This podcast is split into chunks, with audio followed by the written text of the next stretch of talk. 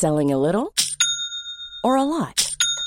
Shopify helps you do your thing however you cha-ching. Shopify is the global commerce platform that helps you sell at every stage of your business. From the launch your online shop stage to the first real life store stage, all the way to the did we just hit a million orders stage. Shopify is there to help you grow. Shopify helps you turn browsers into buyers with the internet's best converting checkout.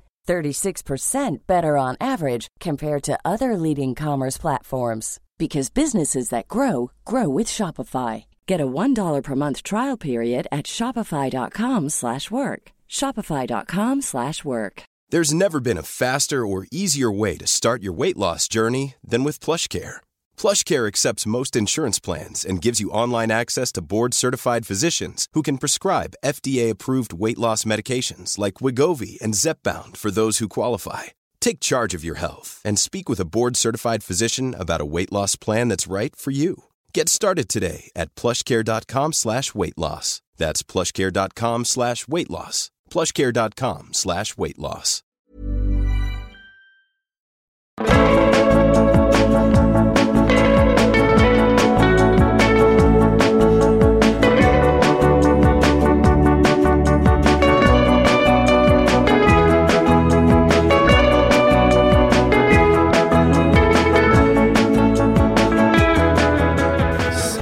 Sju 7, Genivanor. Vi är här med Thomas von Björnsen som är aktuell med nya filmen Vilken jävla cirkus.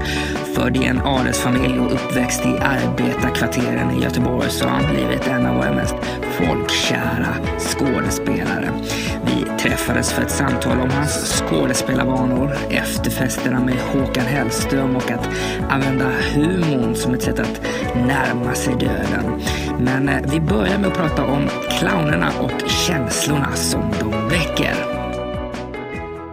Vad är det med liksom, ja, men man pratar om clowner till exempel som väcker så mycket känslor. Det är ju Ja. glädje och det är rädsla för vissa och vissa är det sorg. Alltså det finns ju så, det triggar så mycket. Alltså jag tycker när, när clownerna är som bäst som är, det är sällan man ser nu för tiden, tyvärr. Alltså, men då har de någon slags...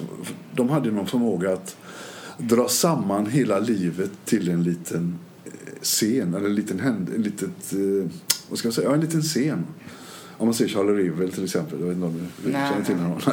Det var en clown som, ja, som dog för inte så länge sedan. Han har ett nummer när han kommer in med en stol. Och, eh, hur, eh, och sen är det numret går till, handlar om hur han ska komma upp på den här stolen. Alltså, man drar ner det till en sån där idiot. Alltså, man, det har mycket med barn att göra också. Hur eh, tvååringar eller treåringar beter sig för att eh, klara av tillvaron på något sätt. Och där är clownen som störst när han lyckas fånga precis det.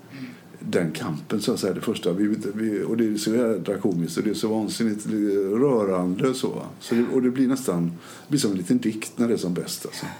Du, du nämnde någonstans att det, det blir poesi när de är som allra bäst. Då är det Ja. poetiskt liksom. Ja. Kan du utveckla det lite?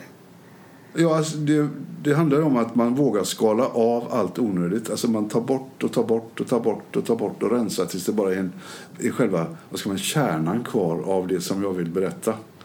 Det viktigaste. Och, då är, och de stora de hade den förmågan att, att visa det i, i Ja, att skala bort, ta bort helt enkelt. Avstå från allt det där utanpå krafset utan bara gå på kärnan på något sätt. Och vad är den där kärnan då? Eller vad kan det vara i betan? Ja, här var, i mitt exemplet med Charlie River för mig då är hur, hur, vi, hur vi ska klara av att leva här på jorden om man drar ut det väldigt stort. Va?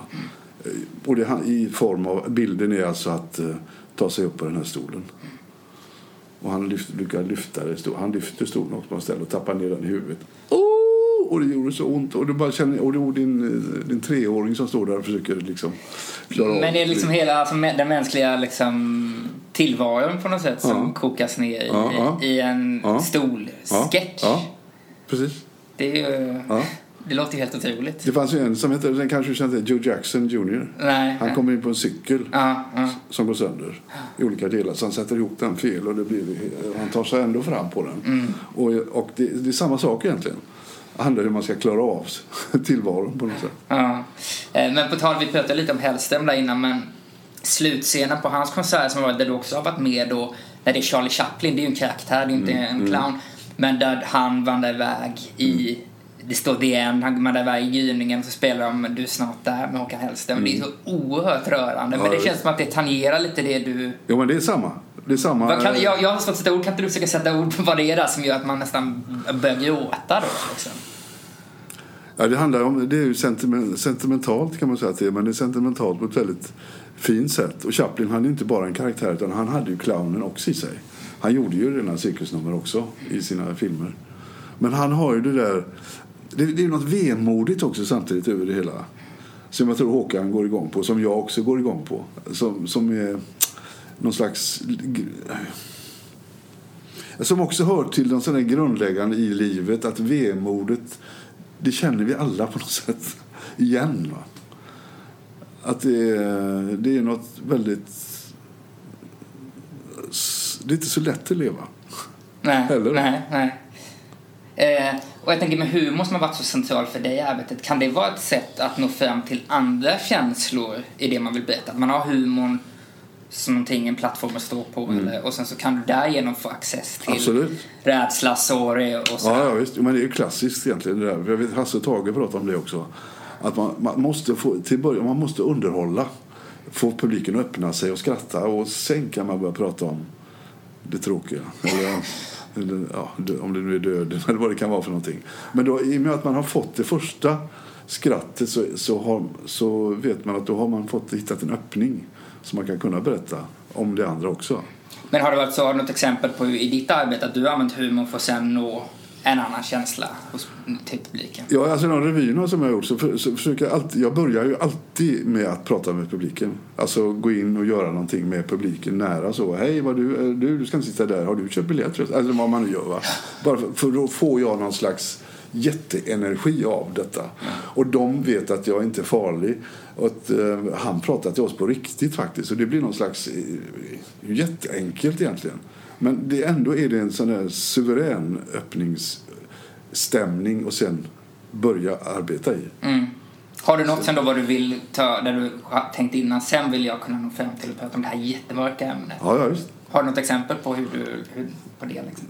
Eh, från revyn hade jag en, eh, en sång som handlar om... Uh, jag hade en monolog till och med som handlar om eh, att dö. Och jag dog på scenen. Ja, okej. Också i, gick ner i en sån här bild av Skriet av Munk, om du vet, Kaj Munk. Eh, inte Kaj Munk, vad fan heter han? Edvard Munk, Ja. målaren. Och det känner man, nu är det på gränsen här, så det här är inte riktigt. Så, så då får man luckra upp det sen efteråt. Men man kan ändå gö- ha- göra det innan, fullt ut. Så här. Ehm, du sa någonstans eh, i en intervju så här, ju roligare och burleskare man är desto allvarligare kan man också vara. Ja, det tror jag. Ju, ju, längre, ju mer skratt man får desto djupare kan man gå tror jag. Ja, Om man vågar och ha materialet. Det gäller ju att få det också. ja. Men jag läste en väldigt stark scen, så här, du, en lär, för som du som sagt arbetarklassbakgrund och gick på Hvitfeldtska. Ja, Ja. ja. precis. Eh, då var det en sån här stark scen med att läraren kallade upp dig några till i klassen för att få, ni skulle få nedsatt terminsavgift för att ni Ja, kom från andra familjer. Vi var fattiga. Ja, och det var en slags Golgatavandring fram Mm. till katedern där. Eh, Alltså, minns du det? Alltså, har sånt där färgat dig? Absolut, jättemycket tror jag. Eh, utan att jag har tänkt på det. Men eh, det här med att kompensera och visa att jag duger och att jag kan någonting ändå. Det tror jag har varit alltså, alltså jag kom från en miljö där jag märkte att mina klasskamrater de bodde inte så som jag bodde. Och då fick jag liksom låtsas att jag var lika fina som dem. Eh, Så det var mycket vita skjortor och hög krage och så man skulle se ut på ett visst sätt och tala den här lite kissnödiga göteborgskan. Ungefär som eh, Gyllenhammar, eh, du vet den där stilen. Så. Han satt här förresten i matsalen. Okej, okej. Känner- Har ni träffats? Nej, nej, nej. Men jag, jag nickade till honom så här lite. Åh jävlar vad gjorde jag nu? Det var lite kul. Bara, bara, bra, bra. Ja, men eh, jo, så jag fick leva upp. Så jag hade, jag hade ju en, tid i skolan där jag fick låtsas att jag var någon annan som jag egentligen inte var. För att passa in. Och där kom humorn också in tillsammans med en kompis. Vi köpte en bandspelare och hade varannan vecka var. Och så gjorde vi, gjorde vi såna, här- han intervjuade mig och så var jag en massa olika knäppa typer. Som, så vi gjorde massa intervjuer som vi spelade upp för folk som tyckte det var jätteroligt.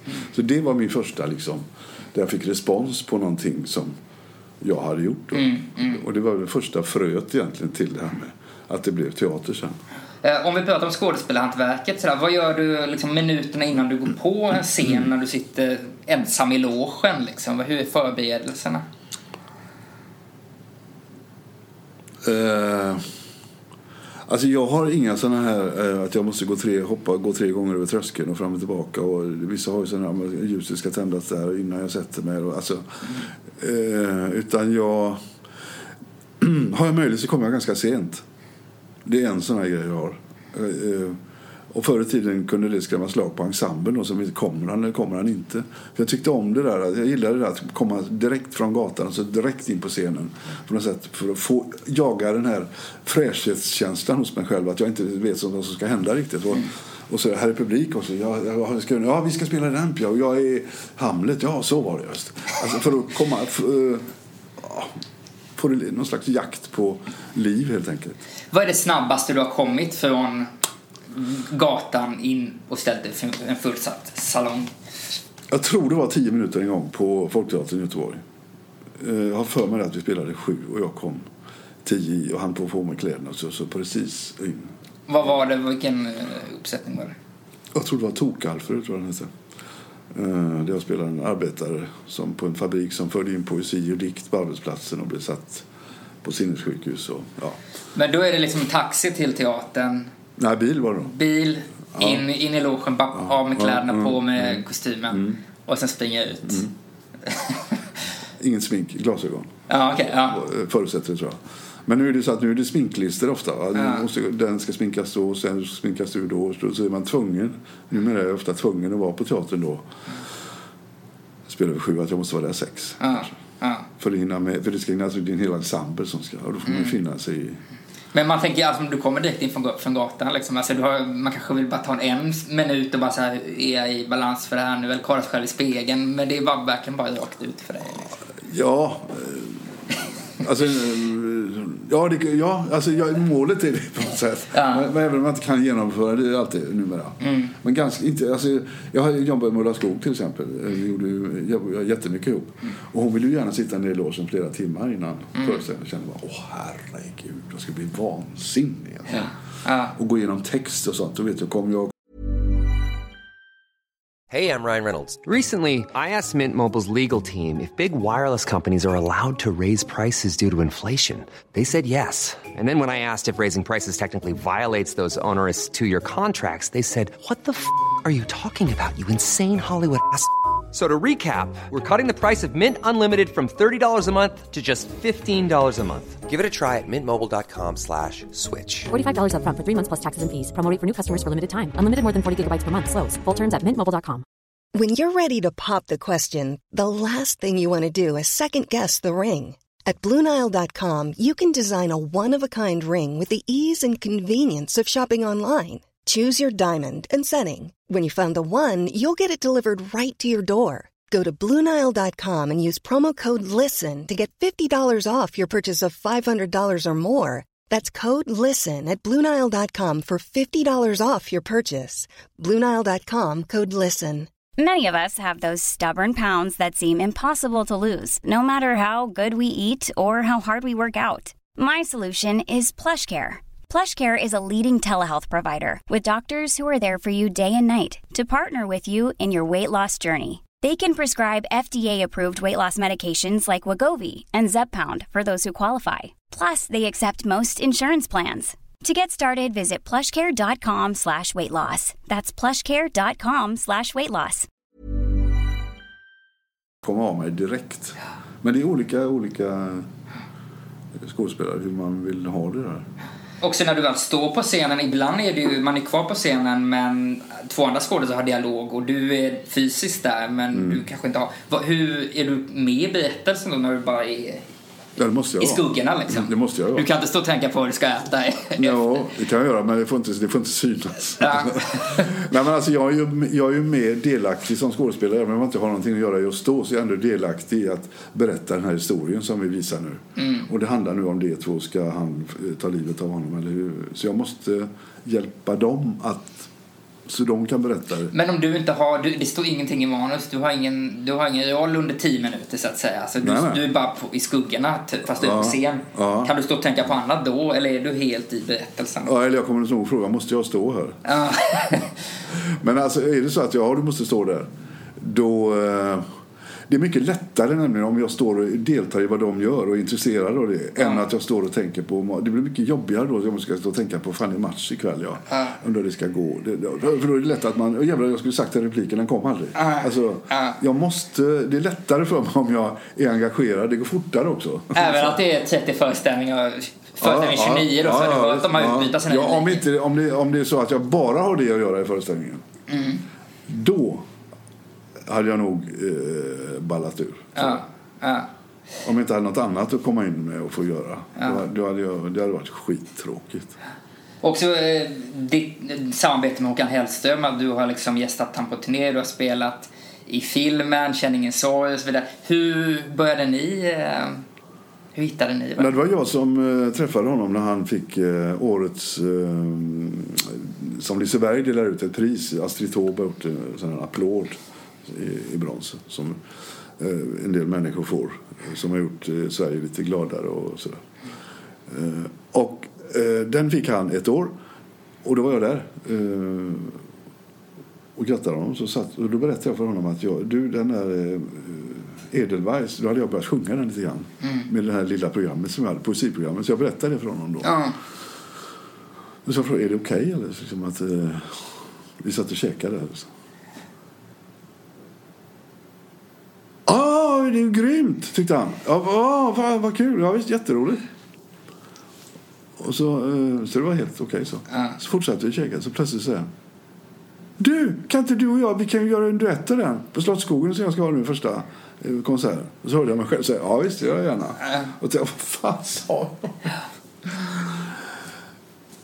Så att... Eh, ja, det var lite orolig sömn den natten. Så, Ja. så jag fick ringa honom nästa dag och fråga. Du, det du sa igår, var det på skoj eller menar du allvar? Alltså, vad fan, vad, vad menar du liksom? Ja. Visst, jag snackade, jag snackade med bandet och alla tyckte det var grymt. Du är våran hjälte, du måste komma och göra det. Lova att du kommer, lova att... Ja, visst. Ja. Så fick jag göra det då.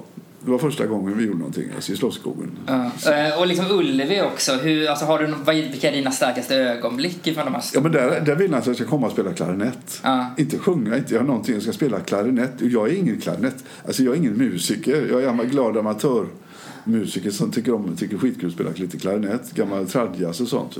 Som jag växte upp med då. Så vill han att jag ska spela klarinett. Och jag, jag måste ju bara säga ja för det så eh, liksom galet. Eh, Så det var hans idé helt Ja. Att jag, han ville att jag skulle spela klarinett i, vad heter låten nu då? Ja, men det var, Ja. det var, ju, alltså, det var ju helt också märkligt att stå och göra detta med för jag minns, där sitter 70 000 människor liksom och lyssnar på detta. Jag minns att jag gjorde någon hämtning sådär. Ba, wi, ba, bo, be. Alltså jag gjorde någon sån grej. Och jag hörde liksom 70 000 människor. De var med. Da, ba, wow, wow, jag puff började flyga på riktigt. Liksom. Det var otro- otroligt stark eh, ja, helt egenartad upplevelse. Liksom. En Midsommarnattsdröm. Det kan det vara. Ja, flöjtsolo står det, men det är klarinetten. Midsommarnattsdröm.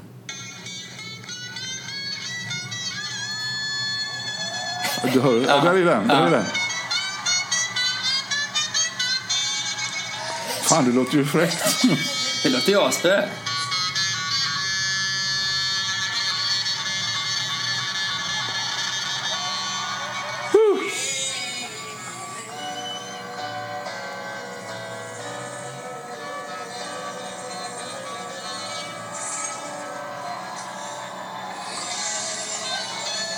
Ja, det är outrot här. Vad får du för känsla? Vad, vad var det? Det är outrot? Okej. det- Ja, vad får du för känsla i kroppen när du hör det? här? Nej, nej, jag bara ryser. Ja. Men har du, vilket är ditt starkaste ögonblick ifrån, alltså har ni haft någon liksom, men du och Håkan haft någon, har det har det blivit någon efterfest efter de här konserterna? Eller har det varit, Oh ja, ja visst. ja, Ja. Vad, kan du berätta? Då, då var eh, efter Ullevi var det väl. Så var vi ute hos basistens föräldrars hus ute i skärgården någonstans. Och hade, men det var väldigt lugnt. Det var sån här, eh, bara underbar rosévin och liksom, där, solen sken och jag sjöng låten igen. Och så, för Ah, okej. Hela bandet ville bara sjunga den igen. Och så, Ja, ja, så det var sån här allmän bara gos, eh, kanon ja. Inga sådana där liksom stökiga nätter Nej, nej, på Andra nej. Långgatan. Nej. Nej. Det var ju deras, det hade de klarat av innan. Ja, jag förstår. Kommer det bli mer liksom musikframträdanden och sådär för dig? Eller hur? Nej, jag har det här lilla poesik... Jag har en eh, orkester i Malmö som heter Majornas tredje rote Mm. som jag spelar ibland med när jag kan, är ledig och sådär. Också så här när man kollar liksom på generationskamrat. Det är väldigt, väldigt många som skådisar det här året som har gått ur tiden och så här. Alltså Björn Granat, Lars-Erik Bennett och sen tidigare dina nära då Härenstam och, och Besse Brännström. Alltså hur påverkas du av att de här generationskamraterna faller bort? Jo, men det är skittufft alltså, när det händer. Det är jättesvårt. Eh, för det är en sån här... Pff, livet eh, tar slut, liksom. Mm. Och det gäller ju mig också så småningom. Och det blir väldigt aktuellt då. va. Men... Eh, och Marcus och Brasse var ju tufft för det var så nära också. Och så, de dessutom, så nära var bara ett år emellan. Det var ju helt knäppt. Eh, Å andra sidan så, så tänker jag att men jag, ja, tack för att jag får hålla på. Liksom. Eh, och eh, gör det bästa möjliga. Beställ in sex ostron till. Ja. Ungefär. Nej, men, lite så. Fler uh, arena-gigs. Ja, ja. Men, men blir det att man börjar liksom mer omvärdera, eller inte omvärdera, men se över hur man lever? Att man kanske vill ta vara på det ännu mer, eller hur? Ja, man tänker ju så när, när det händer just. Va? När det är aktuellt så tänker jag ju så. Eller försöker, tänk nu på detta. Att försöka, som du säger, ta vara på detta nu. Och så, men sen åker man in i vardagen ändå. Liksom. Det ska tas, eh, man ska hinna det och göra det och hinna det och hinna det och den räkningen. Vad, fan ska, vad, vad är det för någonting? Ska, måste jag ta? Hur får jag ut de pengarna? Hur ska man ringa? Vem ringer man? Alltså, nej, men, Ja. In i det här vardags... Det tar ju över. Va? Det ska det väl göra också. För att man ska orka... Alltså det går inte att hålla på och tänka på det hela tiden. Då blir man ju också... Då får man ju vara lagd åt depressionshållet eh, i så fall. Och det är ju inte jag. Nej. Eh, Så men, men just när det händer så är det... Och det är då man tänker på det här. Att det tar slut. Men just det här att du är liksom verkligen eh, är igång och du gör någonting du gillar så mycket och är, och är väldigt bra på. Alltså, sånt kan jag tänka mig hjälper också. Alltså, Ja, det- folk som Ja, ja, ja. går i pension. Det är en, det är en ynnest för oss alltså, får hålla på med ett sånt här jobb. Där man blir applåderad dessutom när man gör bra saker. Och ha möjlighet, jag kan gå och stå och sitta och alltså, och man får vara fysisk så. Det är bara liksom, jag känner bara tack. Vi pratade lite innan om humor och sådär, men det tänker jag också kan vara ett sätt att kanske, ibland kan det vara nästan så här bearbeta grejer om det är något som händer, kanske humor kan vara, vi pratar om att man kan få liksom access till andra känslor sådär, men att det även är ett sätt att bearbeta Absolut. jobbiga grejer. Ja, ja visst. Jag hade ju med i den andra revyn jag gjorde, då fyllde jag ju 50. Det var ett sånt där, åh nej. Så jag la in det som ett nummer i revyn. Det var ju jättebra att jag gjorde det. För min egen skull tror jag. Så jag hade en ålderstrappa så här som åkte upp i marken. Så stod jag på det översta steget längst upp och då var det 50. Ja. Då har man gått den vägen upp liksom och sen vad är det nu? Jaha du, det var... Ja, Det är där är riktigt mörkt. Ja, det blir, och det blir väldigt eh, bra, både för mig och publiken tror jag. Ja. Men har det varit så nu man ser de senaste åren här då, alltså att eh, när folk har gått bort och så, har att arbete och humor och så här, att det har kunnat vara ett verktyg i att bearbeta Ja, ja, andra absolut. saker, Ja, ja, absolut. på, på, har något... Ja, den sista revyn jag gjorde den hette ju då eh, Thomas sista revy. Mm. Kan man säga, oj, sista, ska det verkligen vara sista? Ja, det är nog. Nog? Ja, eh, det är nog. Eller det- är väl det. Men jag vill ju ändå inte säga att det var det. Va? Nej. Men den hette ju det lik förbannat. För jag vet, alltså det är det att ska man göra en revy så tar det ett år i förberedelsetid och det är ett jättejobb. Eh, hitta på, eh, kreativt hitta på och så. Eh, men där hade jag ju tagit som tema då att jag har gjort en del figurer och en kypare och någon stinta med långa flätor och sådär. Jag hade det som, hur är de när de är gamla? Och det var liksom ett sätt att som du säger, då bearbeta nu när jag själv är, håller på att bli riktigt gammal. Då får ju de också bli gamla. Och Ja. hur, hur är de då liksom? Ja. Så det, var, så det fanns med där också. Ja. Be, bearbetandet kan man säga.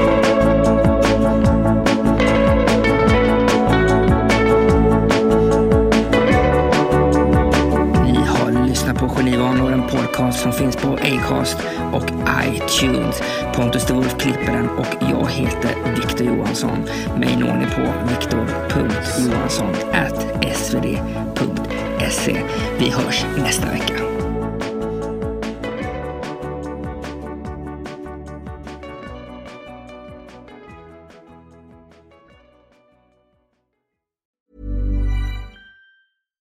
Catch yourself eating the same flavorless dinner three days in a row?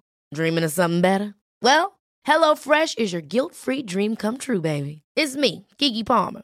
Let's wake up those taste buds with hot, juicy pecan-crusted chicken or garlic butter shrimp scampi. Mm. Hello Fresh. Stop dreaming of all the delicious possibilities and dig in at HelloFresh.com. Let's get this dinner party started. Planning for your next trip? Elevate your travel style with Quince. Quince has all the jet setting essentials you'll want for your next getaway, like European linen, premium luggage options, buttery soft Italian leather bags, and so much more. And is all priced at 50 to 80% less than similar brands. Plus, Quince only works with factories that use safe and ethical manufacturing practices. Pack your bags with high-quality essentials you'll be wearing for vacations to come with Quince. Go to quince.com slash pack for free shipping and 365-day returns.